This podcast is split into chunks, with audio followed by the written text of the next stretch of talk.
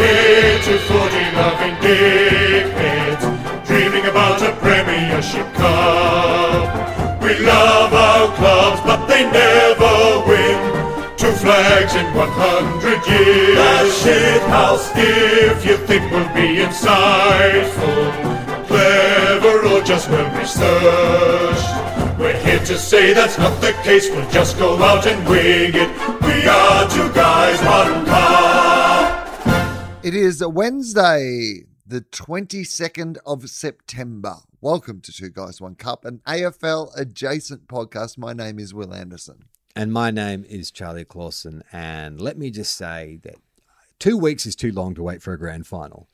I mean, look, I've been enjoying consuming a bit of football media, but like you, there's just not enough around. And I've been listening to stuff that I would not ordinary ordinarily listen to because I'm like, oh, something needs to fill the gap. There's too much padding going on right now. Some of it I've liked, a lot of it I haven't. No, here's what I would say there's been not enough padding. There's plenty of space to pad, and there's been a distinct lack of padding. Like, as somebody who's wanted to consume every bit of football media that I possibly could, like, I mean, I know more about Cody Weightman's dad than I know about members of my own extended family. like I've listened to interviews with players. I've I've seen Josh Bruce helping deliver merchandise ah, in at the office. I Wasn't listened to an interview with Josh Bruce. Like I am like fully in for whatever there is. There is not enough. Are you doing both sides of the aisle? Are you dipping in into any Melbourne stuff? It's all Melbourne stuff. Oh my fucking god! Like, here's what I am going to enjoy if we manage to fucking get up and win on Saturday: is spending the entire week after the grand final going back, re-listening to each and every one of those fucking podcasts, and writing a list of all the people who've said the Bulldogs can't win the fucking grand final, and then spending the next six months contacting them individually and personally. If I was a Melbourne supporter, I'd be getting very nervous because I know what you're saying. 'Cause every Everyone pod- thinks that ev- Melbourne is going to win. I've never. Or- if you if you had not seen this season and you only consumed football media, you would think this is the most lopsided grand final in fucking Oh. history. I have been amazed at the like. Even if people go, "Hey, the Bulldogs have got a chance because of this," eventually they all pick Melbourne as their tip. Yeah. I mean, I don't. I don't feel it's been as. I think maybe you're a bit sensitive, Wil. I don't think it- what I've listened to hasn't been that lopsided. But No, I- I'm not I- saying the commentary has been lopsided. I'm saying just if you did a tally Everyone- of here's everyone's yeah, tips. yeah. If you Everyone- printed them in the paper, it'd be like 80 people on one side and it'd be like three on the other side. It feels like everyone. The, the the byline seems to be. I think Melbourne are going to win, but I wouldn't be surprised if the Dogs could get up. And so, to me, if I was a Melbourne, But what's your tip? Melbourne. That's what every, That's what every one of those conversations. They'll talk for 45 Well, minutes about how the Bulldogs the- can win. And then they'll be like, what's your tip? And they're like, Melbourne.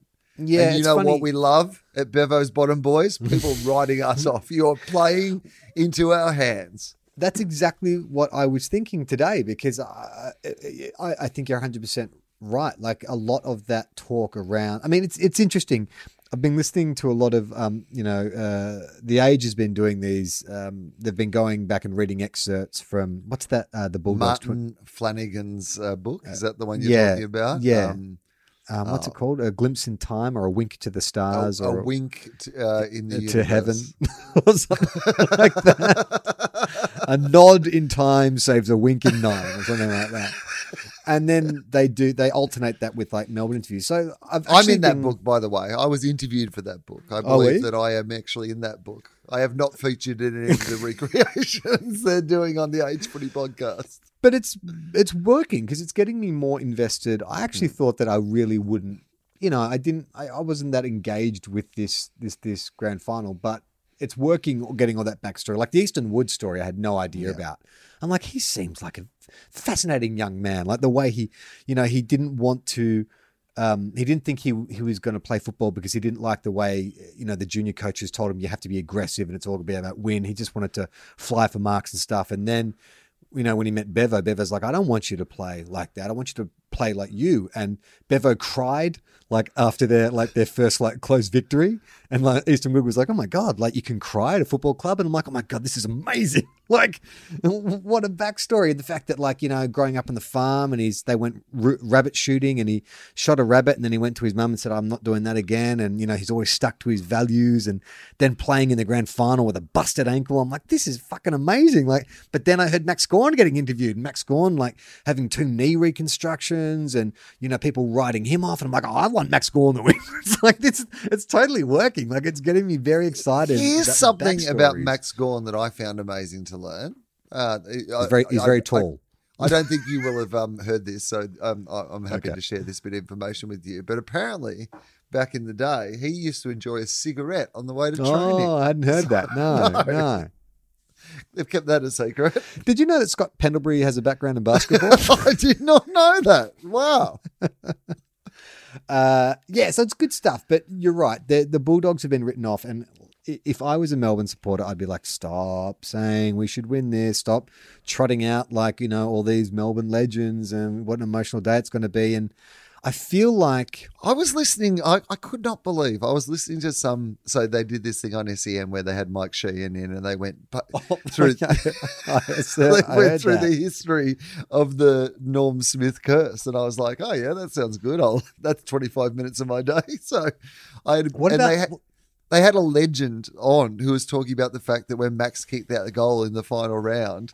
And everyone celebrated the Norm Smith curse had been lifted, and I was like, Oh, too "Oh, early. mate! don't go the early cry. Don't say that out loud this week." What about Mike Sheahan saying, "Oh, I caught up with uh, Simon Yeah. Goodwin uh, at the Portsea pub at the start of the year, and he looked around and said we could win this thing." It's like, what the fuck are you saying, you idiots? Shut No, up. not we could win this thing. The way that I've heard that story be told is that Mike Sheahan was kind of like, you know, actually making fun of Simon Goodwin. And he, he actually said, oh, no, no, no, we're going to win the whole thing. If we don't get any injuries, we could win the Yeah. whole thing. Yeah, yeah. But don't say that, Mike. As a Melbourne supporter, you shouldn't be saying that. That's the That's a great thing- story, Mike, to tell next week. So has your because you were, uh, uh, for lack of a better word, effusive last week. You were riding high in an amazing victory, and then I've noticed a little shift. You know, in the other podcast we do, that you're looking a bit nervous now. Things have, like the joy has dried up a little bit. It's getting near go time. How are you feeling days out from this grand final? No, no, I'm feeling pretty good, actually. Like, Okay. I am. I, you're no, I'm pretty tightening up? calm. Right. No, uh, yeah, surprisingly calm. I think part of it is that I'm obviously not allowed to go. It's going to be a very different experience to 2016. I mean, that moment I shared with a hundred thousand other people in a very public way, whereas this I will be sitting alone in my house, like you know, watching it sort of by myself. So it's going to be a very different experience. But no, I'm I've loved it. I, I it's just been so rewarding. Like it, mm. there's such a great group of young men to find out about, and the more that I find out about them, the more that I am impressed by them. And every single one of them tells you a story about Bevo that gives you a better idea about Bevo. And I've said this before. I said it when Bob was captain and Bevo came in, but for me, I've barracked for the Bulldogs all my life. Hmm. But the Bulldogs were always, they had a character that isn't necessarily my defining character. You know, the things that they valued as being super important just weren't reflective necessarily of me and who I was. And, but Bevo's Bulldogs, these boys, these young men, and the sort of story they have and the mission they have and the way they play with, you know, empathy and crying and telling people, no, I want you to be the best version of you. The famous story from 2016 where he's like, you've all just got to play your instruments, you know, like, and you've just got to work out Don't what mean your masturbate. I don't mean masturbate. Jake Stringer, get out of there. And we don't do that until after the game, remember? we turn the lights off, we play that song, and we all masturbate. Yeah, It has not got out. It'll be fine. Go bottom boys. But yeah, Um, I've um I've loved it. I've it's been great to have the time to, you know, see all these stories unfold. So no, regardless of, what happens on the weekend, I've I've absolutely enjoyed. And because of what happened in 2016, I have been able to enjoy it. Like I am not ca- I mean, absolutely I would love them to win. And um I think they like, you know, if they play their best they can win. But, you know, I, I do understand from every football podcast I've listened to that we're going in as underdogs, Charlie. which I think is such a great position to be in. And it even from the reporting I've heard over in Perth, most of the kind of like public support is for the Demons as well. It's mainly red and blue, and that kind of doesn't surprise me because, you know, Perth. It's a it's a fairly wealthy, uh, aristocratic kind of like city. I think that blue bloods respect blue bloods, but wouldn't it be great if the fucking scrappy little dogs from the west of Melbourne, the west of the east, came over and just upset the party? I, I mean, I would enjoy it. Yeah. I'd be a rat. I think there'd be portions of, of like I think you know Freo fans would enjoy it. I think anyone who sort of identifies as like you know the little brother, you know, Port, well I was going to say Port Adelaide might enjoy. Port Adelaide would probably hate it. Well, they are the Bulldogs, though. Like, I mean, now they've got Bob Murphy, they've got Simon Yep. Garlick, they've got Matthew Boyd. So I think if you're Fremantle or if you're a Fremantle fan, yeah, you don't want Melbourne or the West Coast version. So if you're a Fremantle fan, be on the Bulldogs side. Yeah, I think you should be. Uh, other news this week, Wil uh, Carlton finally uh, their, their search for a coach has ended. Uh, Clarko, very ominously, I thought, said, "Look, no, definitely not going to coach next year, but a year out, a year out max, and then I'm back." And I'm just like, "Oh man, like that must just a." I think if you're like Michael Voss, who's just signed the contract, and then Clarko goes on 360 makes that announcement, you're like, "Well." fucking hell. Are they going to try and knife me in a year's time to get Clarko? Or are you looking at the coaches who potentially, like, Stewie Dew's got to be nervous about that? Apparently, they've extended Stewie Dew for another year, but that feels like, you know, he's probably on a knife's edge. Maybe Ken Hinkley, if the anger doesn't subside over the next 12 months, if Port Adelaide have a, a middling year next year, then, you know, you could you could see him going there. What do you think is what do you think is more likely to happen? Who would you would you rather be Michael Voss or would you rather be one of the other coaches in this situation? I think there would be very few coaches in the entire league who would want to have a bad season if Clarko's available. That's the truth. Like there'd be some who you wouldn't swap for Clarko. Like I mean, obviously Simon Goodwin, like Luke Beveridge. I think Dimmer. I think Dimmer. I think Chris Fagan, unless it was some sort of transitional, you know, sort of thing.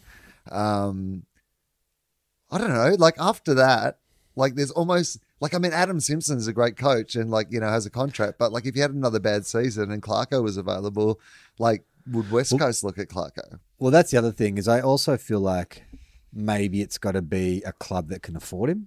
Like a West Coast could afford Clarko, Carlton, Collingwood, any of the big clubs. North, GW, uh, you know, GWS, Gold Coast, and Kilda, we can't really afford Clarko. I don't think. I mean, we'd love to get. What if they I don't think chipped in? afford him. Like what Yeah, if a couple of the bottom clubs Rattle said, some like, tins. Well, he no. coaches part time each club. That's what I was saying. So like Yeah. maybe like St Kilda and Gold Coast have like a Clarko arrangement where it's like every second weekend. I mean, I think depending on who your who your coach is, would it be better to have Clarko every second week? like so insistence one week and then Clarko every second week? Or would you rather stick with like um Stewie Dew?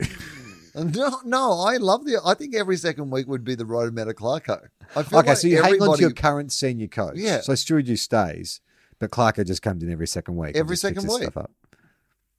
He's like a consultant, like an AFL like consultant. Roos. In fact, you know what? Yeah, it'd be great if you could just hire like a coach, just like you know, a specialist coach for like you know, however like period of time.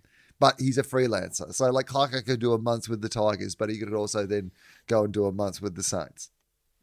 Uh, now, Wil, it is our last, the last regular Two Guys One Yes. Cup of the year. Uh, we will be doing our post grand final show. Tickets still on sale. There'll be a link in the episode description. And I imagine that my club or, or a summer version of Two Guys One Cup will be coming at some stage. I haven't quite decided what I'm going to do with that, but I get the feeling there will be a, an off season version of Two Guys One Cup. Whether or not that's both of us, whether or not it's me and someone else, whether or not it's you and someone else, haven't decided yet. Uh, but seeing as this is the last regular Two Guys One Cup, I thought we should revisit an old favourite one more time uh, with this article about a twerp. Uh, the headline is Harden Up, Cornes hits back at the sensitive power after scathing criticism. How have you seen the twerp's year? How have you rated him? I mean, oh, vital part of the game. I mean, Yeah. particularly when Robbo, yeah, we lost Robbo for a considerable part of the season. I think the twerp really stepped up to feel like a gaping hole in the Australian football media hot take uh, landscape. So no, no, no. I'm like, I think we need a twerp, and I think Yeah. the twerp is pretty good at being a twerp. Okay. So uh, this uh, is from Fox Sports, Ben Cotton. Port Adelaide champion Kane Corn says his former club needs to harden up over his criticism towards them after last week's preliminary final loss to the Western Bulldogs. Yeah. Corn labelled Like, the remember when he said that Ollie Wines had no weapons? Cornes. Oh, we should talk about Ollie Wines. We'll get to that in a sec. Cornes labelled the Powers' performance an embarrassment and said it buried several and said it buried several players. And the club reportedly took exception to his assessment, with veteran journalist Caroline Wilson revealing on 5A 5A radio um, that there was a level of disappointment that two of its former greats, Cornes and Warren Tredrea, were the biggest critics after the horror defeat. Now that seems a bit weird, right? That just because they played for your club and now they work in the media, they should treat you a little better. Like I've heard Nick Riewoldt pretty be pretty scathing about the Saints, Nick Dal Santo, Joey Montagna. I don't feel like I I feel like if anything, players tend to go a bit harder at the you know Brad Johnson's probably the same. They go a bit harder at the club they used to play for because they don't want to be showing looking like they're showing some kind of bias. I mean, Brad Johnson is probably a bad example. He's never Yeah, gone he's hard not, on anybody in the entire world. He'd like Yeah. he'd find some really nice things to say about Hitler after you know a match, but um, yeah, I know what you mean. Wilson said there was a view at Port Adelaide that you, Kane, and Warren were stronger than anyone else in the Adelaide media. Given your time at the club, when it challenged to win flags and took a few years to get there and then lost finals they should have won, you, of all people, should have understood. Even Kane, I wonder if there's an element for you with your relationship with Ken Hinkley. When you quit mid season to go work at another club, the club felt they wrapped their arms around you and supported you. Perhaps there's a small amount from your point of view that should be more supportive of them. All right. So that's what Caro's put to Kane. What do you think Kane's going to come back with? Just okay, well, just before we get to that, just before we move off Warren Tredrea, he's gone like full anti-mask, anti-lock. Oh, has he? Lockdown. Yeah, he's full on into that world. So, Great. so a couple of real prime quality twerps. One a professional media twerp and one an actual online twerp. Uh, Cornes, a 2004 Premiership player, admitted it can be tough to critique the power, but didn't back down from his criticism. No. It is an interesting role when you come into the media, and it's the most challenging part of doing it is how you comment on your former club, a club that you love. But there was always going to be a but. For a club that sees itself as the most ruthless club in the competition, that their mission is we exist to win championships. Can you imagine former coach Fos Williams being sensitive to a couple of media comments on the back of what I believe is their second most embarrassing performance in finals history? I love it. I mean, I see you and I raise you. He's come Yeah. out hot, hasn't he? He's just like, oh, no, no, no, no. I am not apologetic or repentant in any way. Cornes then highlighted how Port Adelaide's football boss, Chris Davies, described the club's prelim final efforts as an abomination.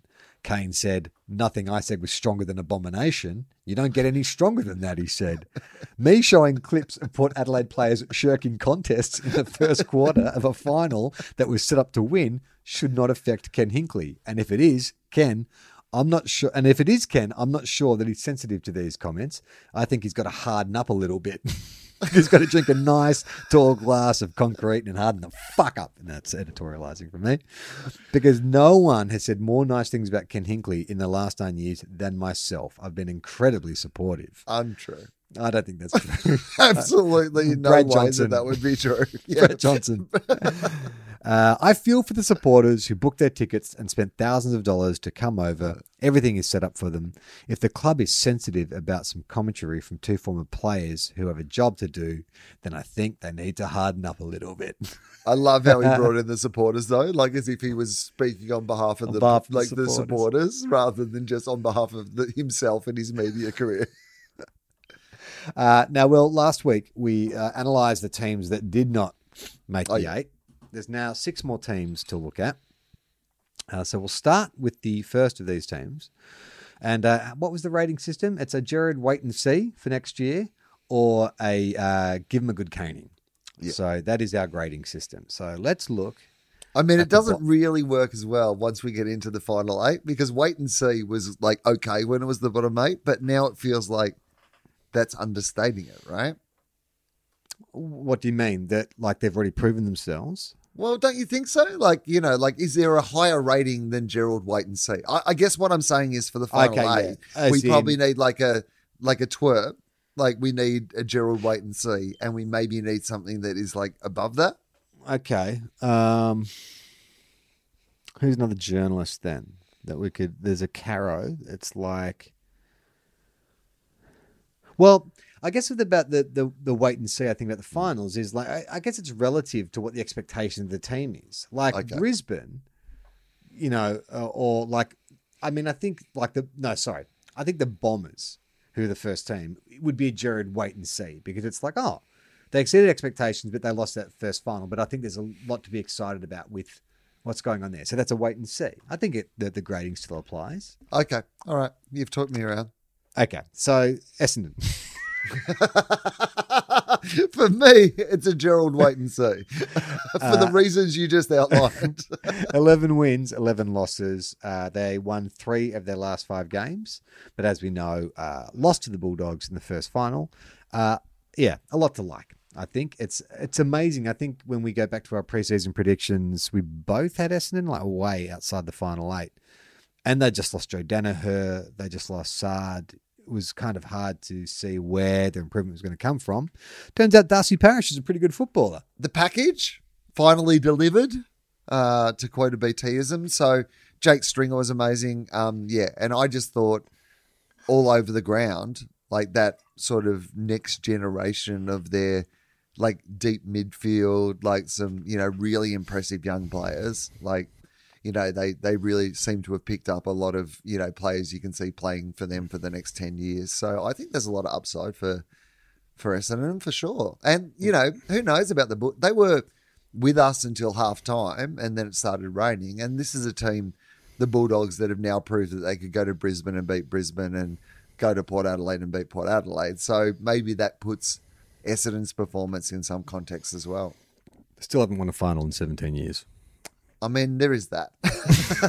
there is a slightly large elephant in the room. Uh, next team is the GWS Giants. Uh, 10, uh, 11 wins, 10 losses, one draw. Um, pretty good percentage. They, how many? Oh, fuck, let's get out of here. Uh, they won four of their last five games. Another team I wrote off in the preseason. I thought that Leon Cameron's days were numbers. The big question mark, I guess, around them is what do you do with Steve Coniglio? Um, two really average seasons. He's the captain, just not playing anywhere near his best. He's been injured. Do you just, I mean, do you take the captaincy off him and give it to Toby Greene and just try and let him find some form? Do you hope that another club would be willing to take him and pay out the last five years of his seven-year contract? That's that's that's the big question. On, on paper, it's pretty tough. Like for a guy who was, you know, signed to this incredibly long term contract because he was a gun player. You know, he was obviously a leader off the field. You know, he was recognized for that. And then on the field, he was recognized with the captaincy very young. And then it's been absolutely nothing for a disaster. Like both, you know, I guess in a captaincy sense, at least on the field, and then his own performance on the field. It's been really tough. I would have thought the toughest thing is if they went to him and said, "We're going to take the captaincy off you," and he went, "Who are you going to give it to?" And they went, "Oh, you know, the dude who hit Literally, the umpire. anyone, literally, you know, the guy else. who kicked another player in the head and bumped an umpire. Yeah, we reckon he'll be a better captain. like it's on paper, it's pretty rough. I would Um, have I- thought if you're Coniglio, Yeah, the best thing you could do as a leader is walk into the club and say, um, I want to concentrate on my football next year. And I think the best way forward for myself and for the club and for me to contribute to this club is I will be a leader on the field, you know, and mm. absolutely still contributing in that sense. But I think it's probably best for me and for you guys at the moment that, you know, we have another leader. And I think And if he did that, people Yeah. would respect the shit out of that, and I think that's probably the best way to do it. Yeah, they'd say we want you to concentrate on your footy as well, and you'll be doing that in Fremantle. it's fucking nice there. Like they don't wear masks. Everyone's out and about. The grand finals over there now. It's fine.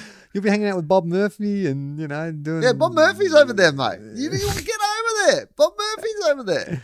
Uh, Giants. The best thing about the Giants year, I reckon, is a. I mean, I wrote them off off with a, with a lot of people, and I think we saw a new side to the Giants. Like they're forever, they've been the Ferrari. You know, they've been the kind of like the school prefects. They've been the Cobra Kai, and they had their first proper year of adversity where fucking injuries and you know losing close games, losing to like the Suns, like all this kind of shit that they kind of compressed what St Kilda's done over 140 years multiple times, and they had it all in one season. and I think they got came- themselves some history. They did Yeah, a they got some- crash course in getting themselves some history. Yeah, they they really did, and because they because they started at such an exalted point, being like you know the Yeah. love child of the AFL and given all these riches, and it's like, I mean, have you seen the movie Overboard with Goldie Hawn?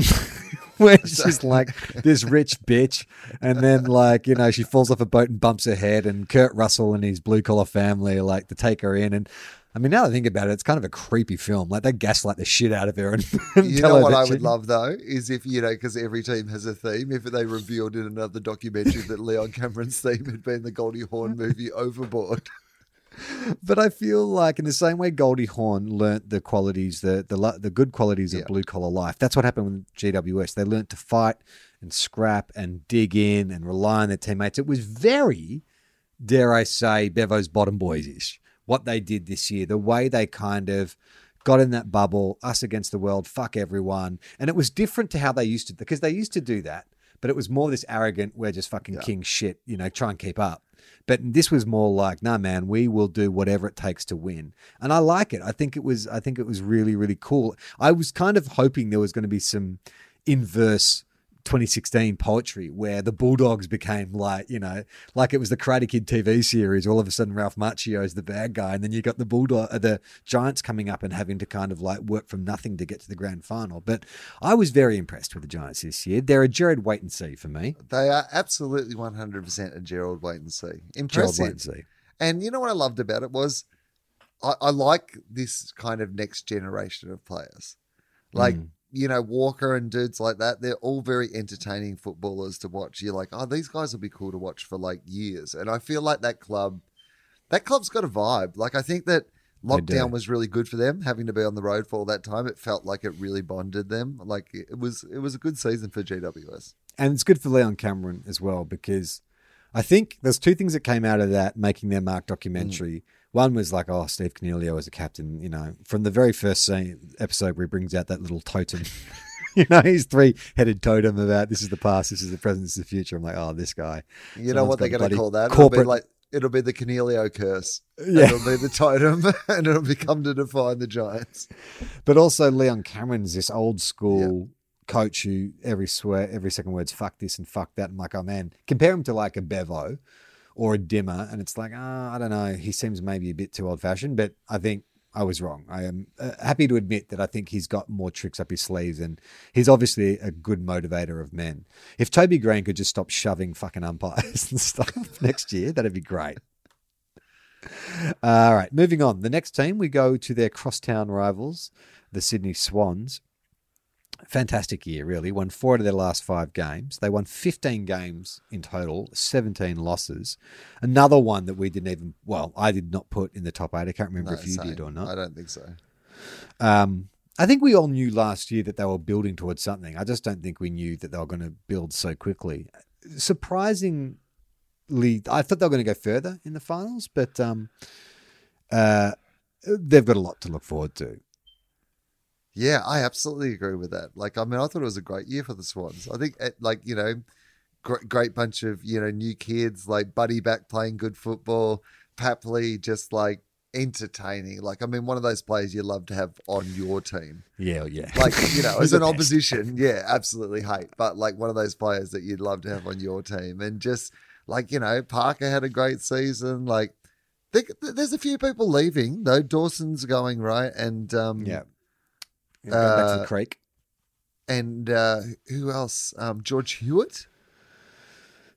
I don't know who that is. is it related to Jake The Lloyd? Sydney Swan story. yeah, kind of.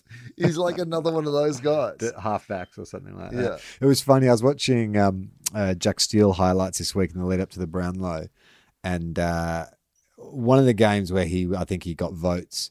There's a there's a bit of play where Jake Lloyd is streaming out of the Swans backline, breaks one tackle, breaks two tackles, then gets a steal and, and gets tackled. And in my head, I'm like, yeah, fuck you, Jake Lloyd. Still don't know who you are. well, I am going to put a little picture of George Hewett into our chat if I can work out how to do that. Chat.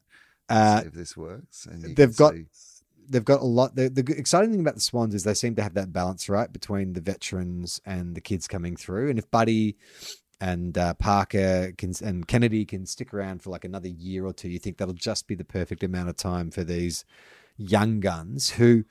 The amazing thing about, thing about the Swans is they seem to have like younger versions in all the key posts, like in the midfield, in defense and attack. It's like, oh, they've done a really good job of cloning their veterans and getting like younger versions of them. Yeah, it's basically like, you know, when the Wiggles recently just Yeah. introduced a new generation of Wiggles. I feel like that's what the Swans have done. Yeah, totally.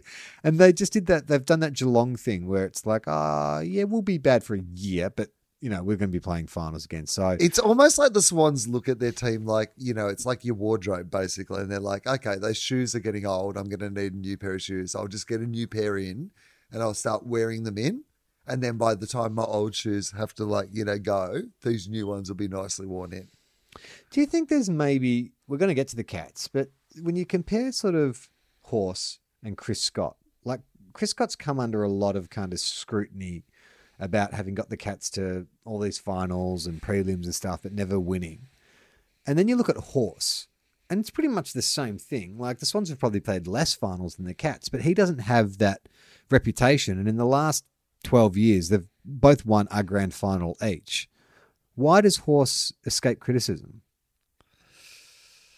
I mean, I think that, that people see more of the future in the Sydney Yeah. Swans. I think if the Sydney Swans were still doing what Geelong are doing, but it feels like I think even if they fell away a bit this season, I think as a Swans fan, you would have been like, "Oh no, I can see where they're going. We've got all these great new kids. Let's give them some time." And they actually overperformed, I think, you know, mm. based on that. So.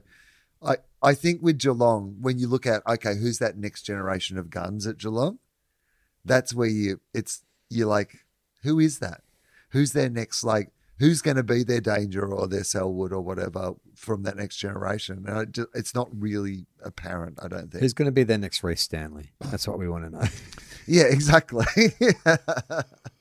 Did you find a picture of George Hewett? yeah, i did but then i realized that i tried to do this last week and drop it into the message window and for some reason i can't work out how to do that Uh, did you hit send once you dropped it in? um yeah i look i i whatever has happened i can't do it Moving on. Uh, the Brisbane Lions finished the year uh, same. Uh, Sydney fifteen wins, seven losses, won four of their last five games. Um,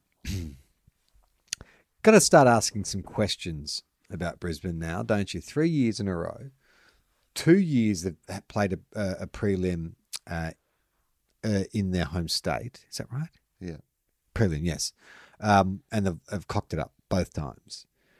Now, I don't like criticising Brisbane because I feel like that's criticising Chris Fagan, but you just start to wonder, don't you? Just a little, just a little bit of a whisper, just a little bit of a whisper about why Brisbane can't win a big final. Oh, I don't know. Is there? Like, I Really? mean, they lost to the Bulldogs by a point, and the Bulldogs are going to play in the grand final. They might win the grand final. Who knows? Like, it doesn't feel like Brisbane were that far away from it, right? Yeah, it's um, it's an interesting one though because you sort of feel like it's a bit like the Port Adelaide thing. Where you remember Port like that that breakout year in 2014, and then it's like you get all excited, and it's like why can't they take that next step? And then other teams around them, like the Bulldogs coming from nowhere in 2016, like Richmond coming from nowhere, seem to just just they don't have that nervous 90s thing where it's like oh we get to you know the the edge of the the diving board and we can't jump. But for Brisbane and Port and Geelong, you know, you got, it's got to be set apart from last year. They just can't seem to to bridge that gap. Yeah, but like apart from last year when Geelong were like in front at halftime in the grand final, like I mean, we are so harsh on teams that do so fucking well and almost get there, and then we look at it like it's a disaster. We go full Kane twerp on Port Adelaide, where you're like, well, Port Adelaide had a pretty good season. They got to the final four teams. They were clearly one of the final four teams, and then they did have a very bad night. And yes, you've got to ask some questions, but I don't know. Like it didn't seem like an absolute disaster. So you're giving him a Gerard wait and see? I'm Brisbane. Yeah, Gerard that- wait and see. Yeah. Gerard, wait and see. Yeah, absolutely. Uh, no, I'm going to give him a good caning. Uh, and and while we're talking about Brisbane, this was sent to uh, the Two Guys One Cup Instagram account. Um, we don't follow Charles Cameron on Instagram, which is at Charles Ranger 23. Um, but in classic Charles Cameron style, he's um, posted a screen capture of the the tradie uh, riots that were happening in Melbourne this week, and his commentary is, "This is sad." Oh, it is that. He's absolutely right. Just a man who just gets straight to the point. Hashtag Go Storm.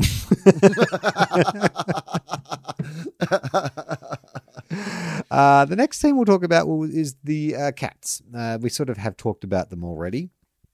A pretty uh, devastating loss to Melbourne uh, in pre- the prelim. Where are they at? I had 16 wins, six losses. That's a fucking standout year, really, when you think about it. Uh, won three of their last five games, lost the last one. They are the team that you worry about don't look good enough. Like, you know, that they don't look quick enough. They their game plan seems like a little out of date.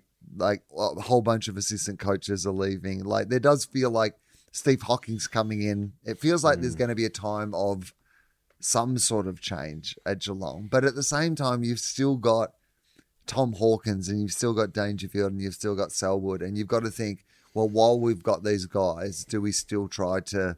I mean, Tom Stewart was such a big loss to them. Like, I don't think you can mm. understate how big a loss he was to how that team plays football. So you put back him back into the side next year. You replace Lachie Henderson with somebody who's sort of younger. You blood some of those, like you know, guys who are on the fringes who you know may have potential to be that next generation of players, and you see if you can still have a run at the premiership with your absolute legends, your A graders. I I think they'll probably roll the dice and try again. Uh, But Well, I they- reckon. I think to me, it feels like maybe they'll roll the dice and try again and finish like fifth or sixth. they can't they've sort of got no choice right i mean they've sort of they've committed to this course of action of like we don't bottom out and it's i mean for them to start again they would need to get draft picks in and all that kind of stuff they can't do that they've got and they couldn't can't afford it they've got all these big veterans on huge salaries unless you know their top five players all want to take huge pay cuts but i can't see that happening and also it feels like Joel Selwood had a very angry year, didn't it? Like it felt like Joel Selwood, and I don't know how he got away with some of the stuff he got away with. Him and Trent Cotchin this year just were like, fuck it, we're just going to start swinging elbows and sticking fingers where they shouldn't go.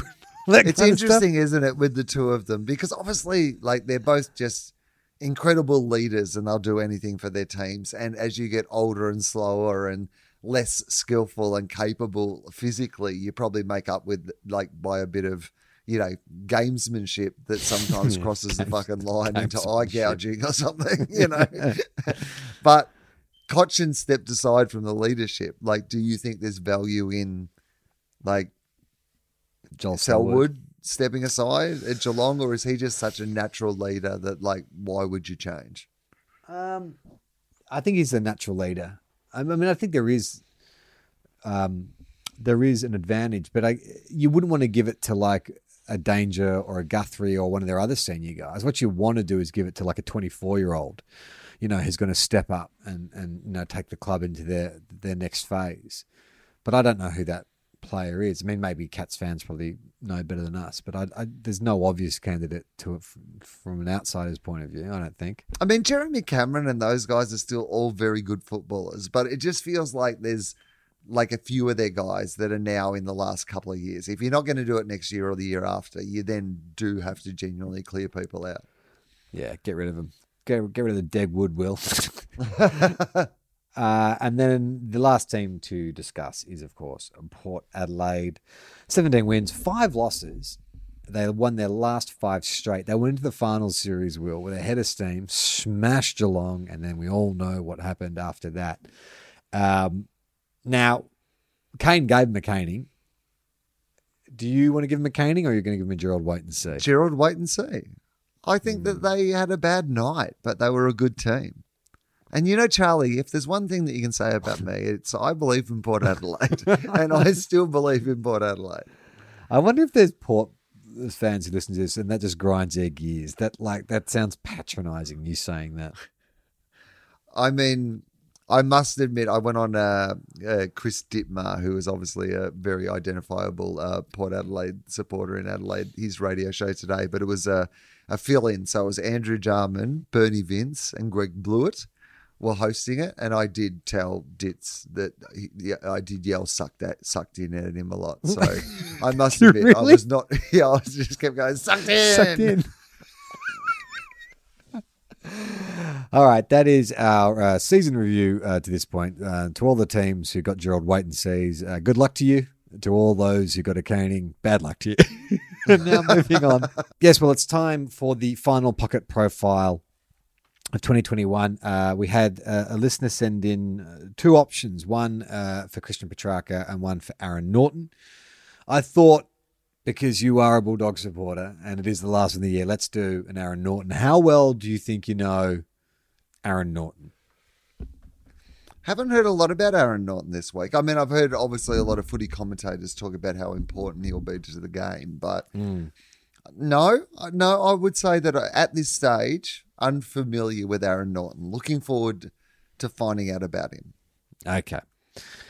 All right. So let's start with his nickname. And let me just say, I've never heard anyone use this in commentary or colloquially or anything like that. This was a surprise to me, but it is derived from his surname.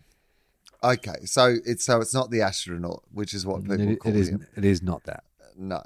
Um. So, but from his name, from Naughton, not from. Naughton. Yeah. Okay. Yeah. So, uh, Naughty. Correct. Uh, Stop oh, right Stop there. I was going to be like naughty, naughty by nature, nature Why? documentaries, David Attenborough. Why isn't everyone calling him naughty? It's so obvious, and yet I have not heard any commentators use this phrase, naughty. I mean, would Naughty. thought BT would have been all over this. No, it's, he's the astronaut in the commentary. As a kid, what did you want to be?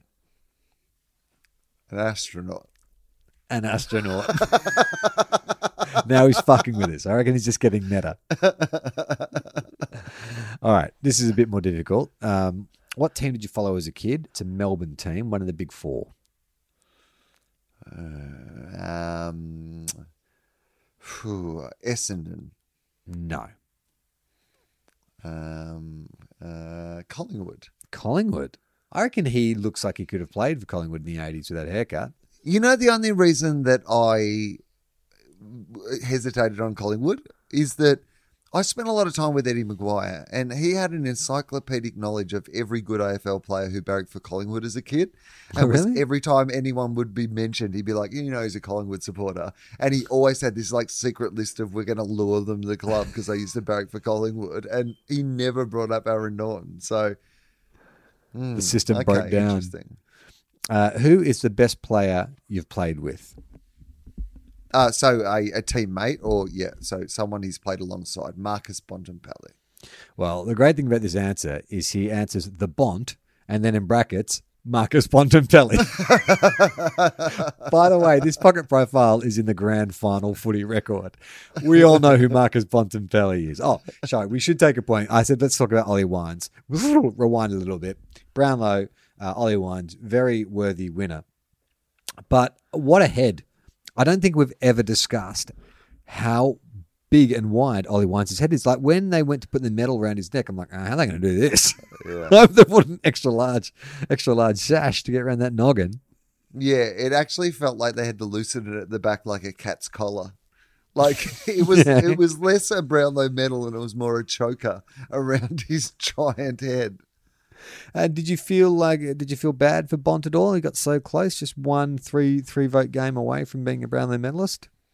I mean, I hope that Marcus Bontempelli at some stage in his life gets to say that he is a Brownlow medalist. Um, but as a bottom boy, and with uh, our mind on a bigger picture this week, I must admit that there was a part of me that if you want to like spin that narrative in your head of like, here's what's going to happen on grand final day, I've been very keen on the idea that Bont hasn't played like a like you know you know how he was playing middle of the season, just he was like miles above almost anyone in the competition. I think if the Bulldogs are going to win on Saturday, Bont has to have that Dusty Martin game, and Yeah. I think he's primed for it. He's been mm. warming back up into it.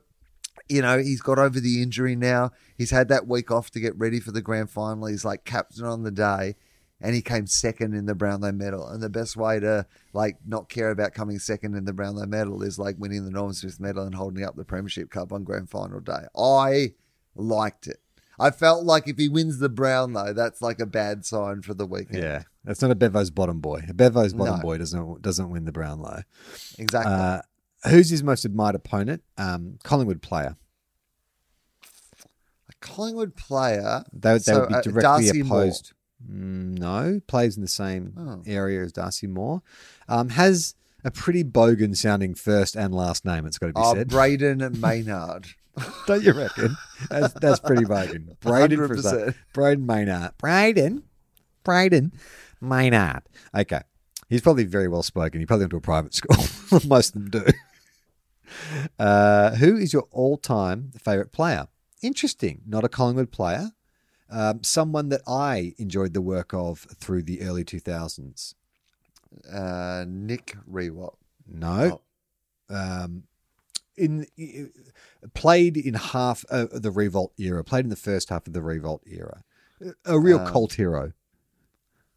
Uh, Nicky Winmar. No, no, no. Nicky Winmar and Nick Riewoldt never played in the same team. Oh, did they not? Like No. this is how old I am now that it all just kind of blurs together. Blurs. I imagine there was like two or three years where Nicky and, and Nicky played together, but I guess now in retrospect, Nicky Winmar went to the happened. Bulldogs like three years before Nick Riewoldt was even drafted. Yeah, I, I got to be honest with you. There was an earthquake in Melbourne this morning, and it feels like it happened three years ago. So I don't know what time is anymore. Um, this man is something of a locomotive. A locomotive. Um, oh, the G train. Fraser Gehrig. First player you would choose in fantasy football. This, yeah, this guy, yeah, he's an accumulator. One of the accumulators in the league. at the Bulldogs. No, Oh, so not Jackson McRae. Um, Tom Mitchell. Tom Mitchell. Who is your favourite AFLW player? Ellie Blackburn. Oh yeah. Who would you like to see as the halftime entertainment? Oh God, this is where I Oh. feel a million years old because I have to literally Google who this person is. Hang on one sec. Uh, Okay. so this Interesting. He's a rapper, an American rapper. Um, you won't find him at Woolworths. Uh oh. Um, someone Cole. Yeah. J. Cole. J Cole. Oh, that is the most dad thing to say. You know, it? your young person's mute. The rapper. Yeah. Colin. Colin Carpenter. J. Colin Carpenter. If you weren't a footballer, what uh, what would you be? And uh, this just sounds like a joke answer. The- So he names another sport that is barely a sport. Uh, a There are sport is- professionals. Yeah. I don't think it's in Darts? your A professional yes, darts exactly, player? or one hundred percent. I get the sense that you and Norts are on the same page. You, you haven't got like hundred percent strike rate, but you know what? You are like Josh Bruce. You're working in tandem. Occasionally you get in his way. Occasionally you kind of like run back and fuck up his runner, but I think more often than not you, you're simpatico. It's good. Um, okay, this is a good. This is a good answer. A talent you wish you had. And it sounds like someone's been hanging out with Jason Johannisen.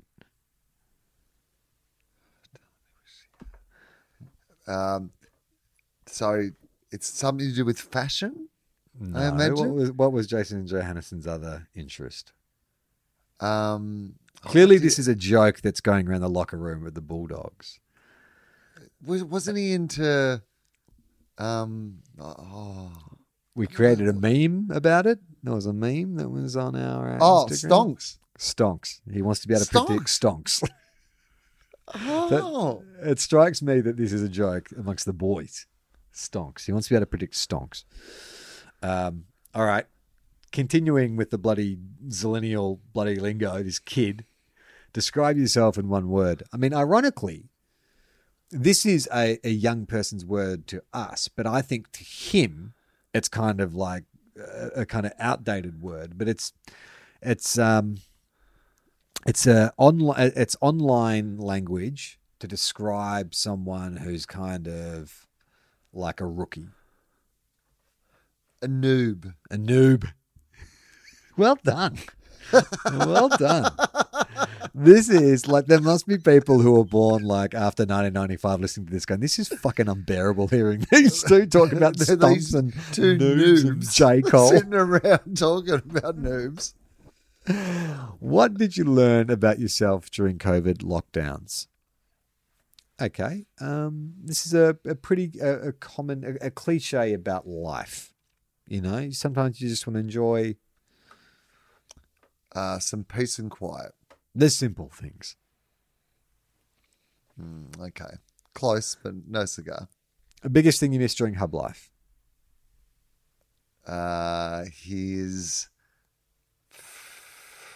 pets, some sort of pet. Oh, you started to make the sound. family. His family. Family. Missed his, family. family. Damn, that was what I. Yeah, I should have trusted my instincts. Okay, bit of a joke answer here, I'm assuming, unless he actually went to a performing arts school. uh, What was his best subject?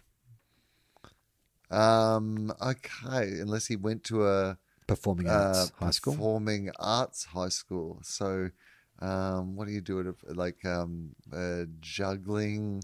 Um, Think more like, fame and fame academy. Okay, uh, ballet. Dance. He, his best subject was dance. Do you reckon Okay. that's true? I mean, he's very light on his feet. I could see him being a twinkle toes. I think that yeah, absolutely. I mean, he would like. I mean, I think his dance moves would be big. He'd be one of those guys. Like, he could like- do that leap at the end of Dirty Dancing. He needs someone to catch him. that. That was his actually um, his end of season meeting with Bevo last season. He actually recreated a scene from Flashdance. Bevo's like, just meet me at a lake. I'm going to catch you by the hips. What's the most enjoyable thing about hub life? Uh, yeah, it's a very common Australian pastime. Well, not just Australian, but a lot of Australians do it. It's done in many warm countries. Um, Up in Queensland, you're more likely to do this. yeah, going to the beach, yeah, surfing, what do you do? swimming. Surfing, surfing. What is the least enjoyable thing about hub life? Um, it's a bit of observational comedy, I think, from from Noughts here, from Naughty. Uh, okay, so um, all right, I'm gonna have to give you a clue. That would be, uh, will. um, uh, I'm finding this inane banter a little up and down.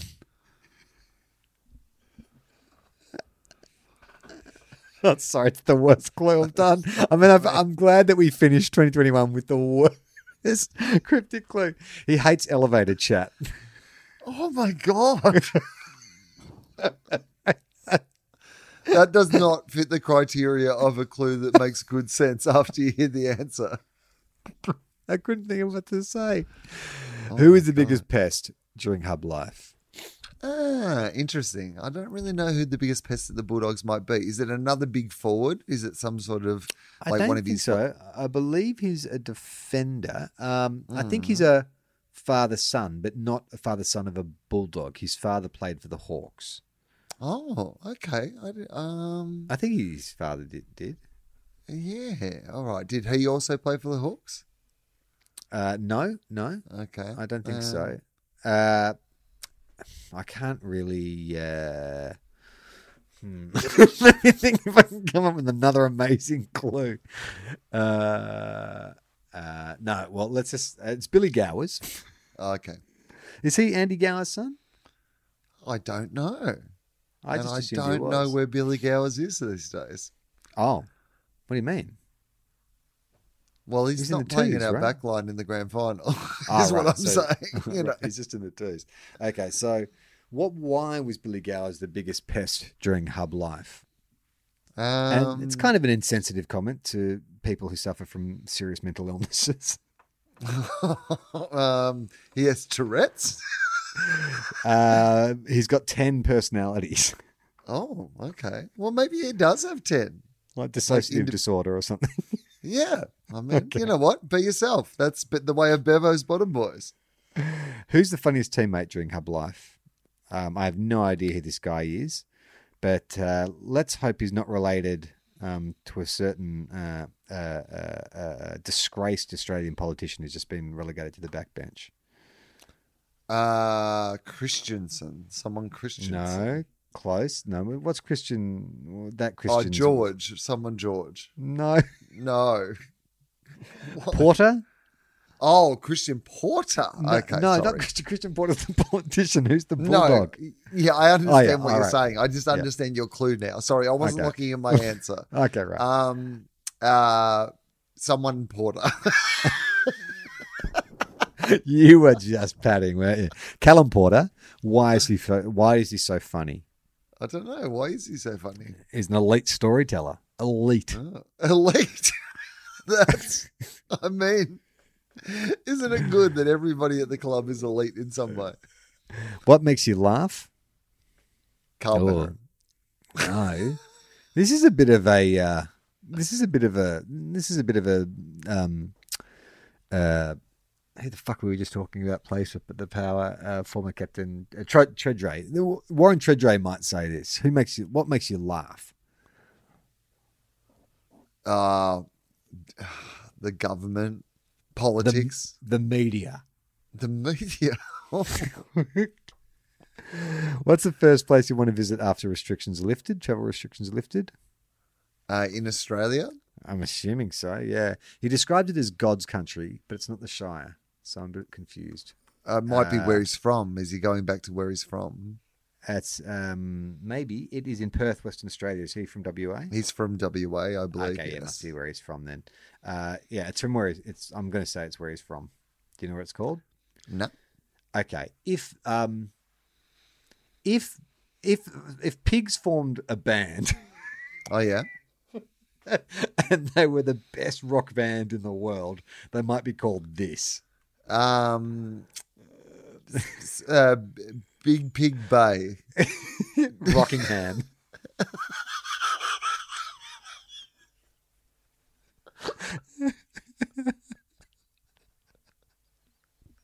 What's the favourite sporting event you would like to attend? Uh, one of the regulars. One of the regs. Uh, I'm going to say eh, Super Bowl. Super Bowl would be correct. What's the last TV series you binged?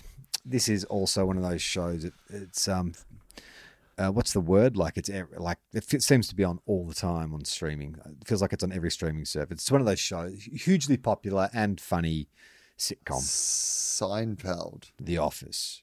Ah, Um, I assume he's talking about the American one. yeah, probably. Favorite team or sports person outside of football? Oh, for fucking who is this guy? Give me one sec. um, okay, this guy, uh, his surname is a powerful aquatic creature. Do you know what I'm talking about? And um, yeah, Jerry Whale. Willem Powerfish. No, Do you know who that is? absolutely not. He's actually he- he's a fisherman. Hang on. Oh. I'm sorry. I'm just go- I just put into Google, and the searches that came up is is Willem Powerfish real? Internet sensation, his real name is Willem Ungerman, posted a video allegedly showing himself reversing a Ford Falcon off the Fingal Road boat ramp into the Tweed Nor- River in the north of New South Wales. Right. Okay. So he's a. you- This is the thing. Millennials, mate. Oh, millennials. Oh, we're not going to know who bloody William Powerfish is. All right. Three famous people you'd like to meet. Regulation. LeBron James. LeBron James. like, I think LeBron James is the Carl Barron of dinner guests. Um, one person he's already named, Um, an American. Uh, oh, Johnny Powerfish. J. Cole. Johnny Johnny Powerfish is Australian, I believe. And then who's Brody Moss? Who's Brody Moss? Uh, Brody Moss. I'm not even No. to look it up. It's probably some fucking YouTuber or something. I don't care. He's pissing me off now. It's making me feel really old. Is it Brody with a Y or an IE? Yeah. Brody, Brody Moss. Moss. I need to know now. Um, all right. Brody Moss is a popular Australian YouTuber. Is he really? Yeah. Um, so yeah, okay. Brody Moss is a popular Australian YouTuber, TikTok star, and social media personality. I hate this pocket profile. Oh, Brody Moss runs a YouTube channel under the name YBS Youngbloods, where he's collected nearly two million subscribers. oh my god. And here we are doing our fake radio show.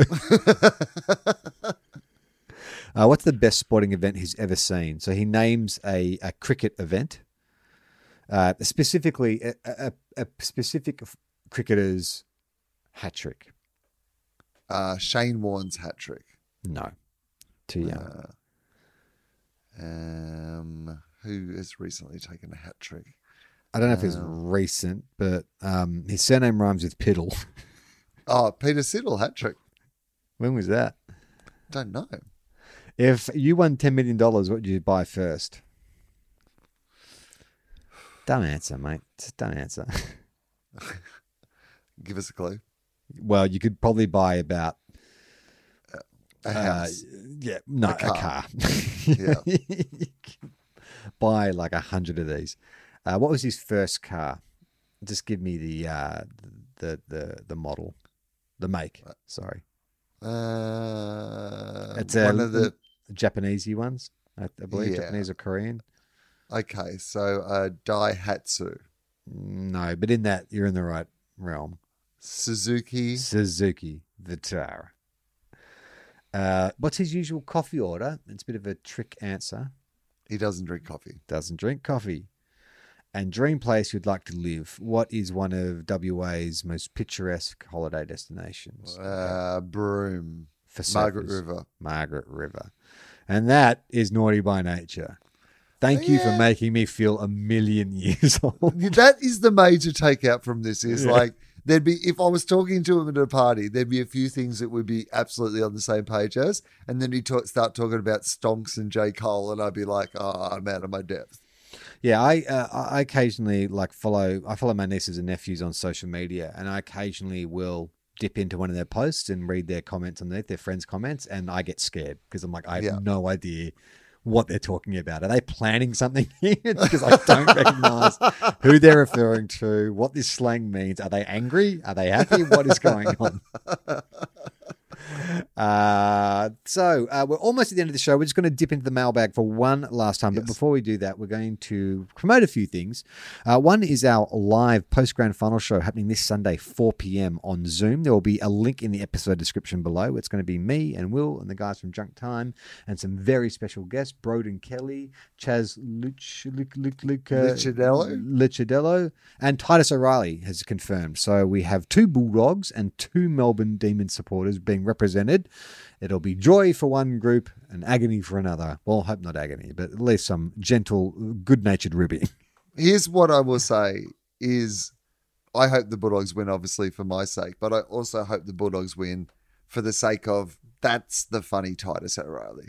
Yeah, I mean, if we have Titus, if the D, uh, if I mean Titus will be great if the D's win, but I think Titus won't know what to do with that. Yeah. Like he'll be experiencing something he's never experienced in his life, and he'll be Joy. like, "How do I joy? How do I actually get comedy out of joy?" But if they lose, oh my god, it's going to be amazing. Uh, and tomorrow afternoon on Instagram Live at Two Guys One Cup AFL on Instagram, Will and I will be giving our final video tips. We'll have to pat it out a fair bit because uh, you know I think you all know who Will's going to tip, and I'm probably going to tip the Bulldogs as well. But you know we'll find some other stuff to do. Uh, and uh, what is the other thing I need to promote?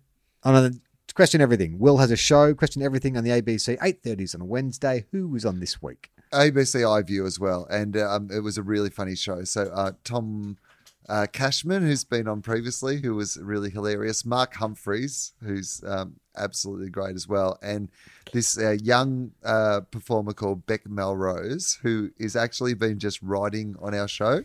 Like we had a little intern position for a writer on the show, and she That's came in and she worked on the show, and we've just loved her so much. She's been so good in rehearsal when you know our team fill in for the panelists. You know when we're rehearsing the show that we um, gave her an opportunity on the show, and she absolutely fucking nailed it. So it's um, really cool. So you should check that out.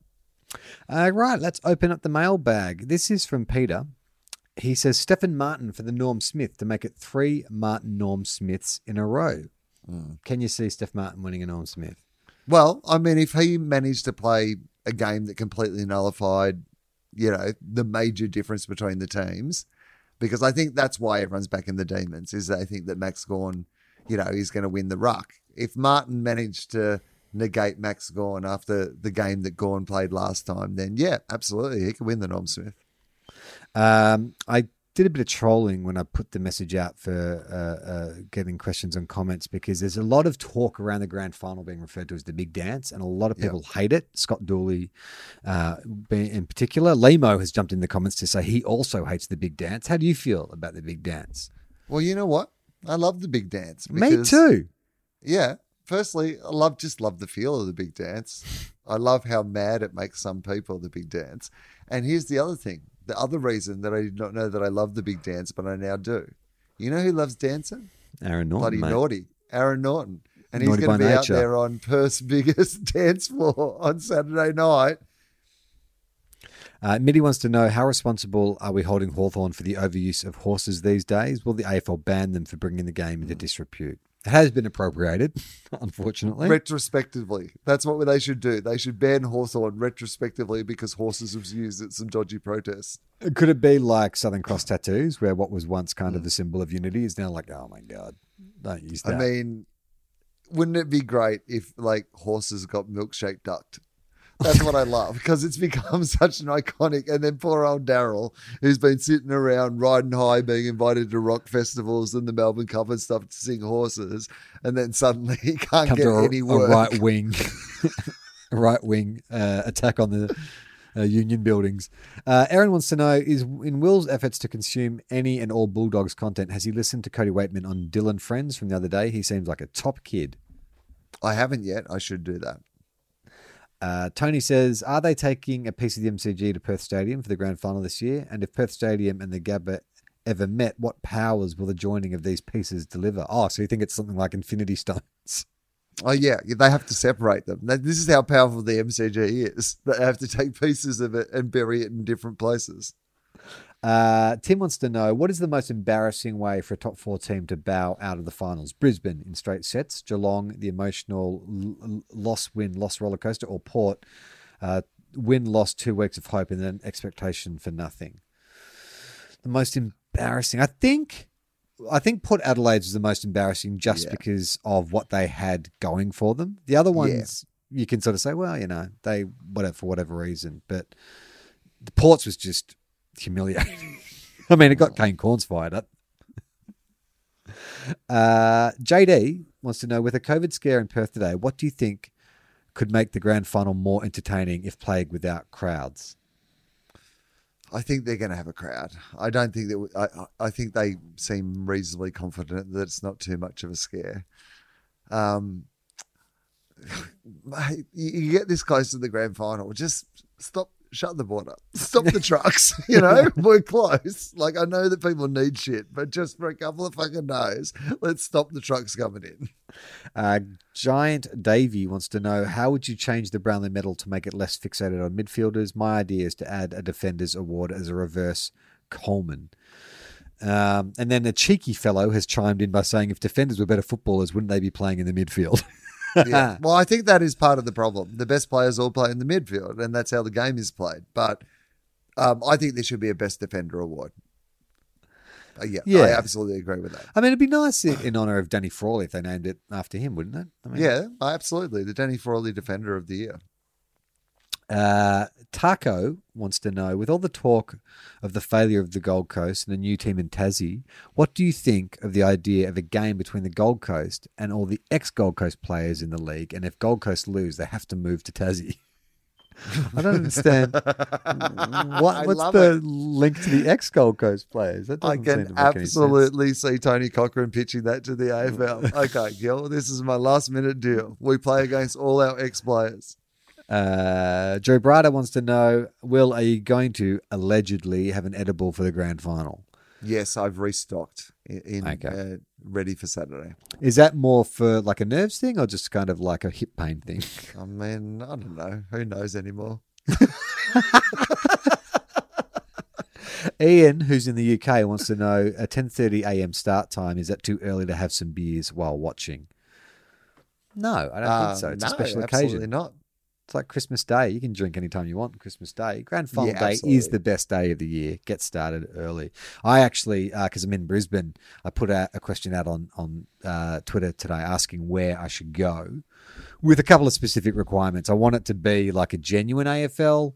I, you know, I know that's probably going to be a very few of those places in Brisbane, but I want to go where people are actually there to watch the game and not going to talk, including my wife and her friends. and also, I want a beer garden so I can sort of like you know soak up some atmosphere. Um, Burning Clock says, "How much, given how much the AFL and the teams make for merchandise, who is the bigger windfall for the AFL if they win?" And what was the most profitable grand final of all time? In second thought, this might be a question for Sir Swamp Thing. Yeah, I you was going to say, not us? really our area, I would say, but I know they sold a lot of those uh, uh, yeah, yellow Richmond jumpers when they had to play in the yellow jumper. It is just such such a shame. Like you know, it, it is still COVID stuff because I would love, I would commission, I would uh, out of our own pocket have paid to print up 500 Bevo's Bottom Boys t-shirts and send someone down to the MCG to flog them out of a suitcase to see how many we could have sold. Oh, mate, we would have sold all 500, no doubt. Uh, April wants to know what uniquely Perth thing should be included in the grand final halftime entertainment. Um, Basil Zamp- Zamkis comes out, and does a massive line of coke.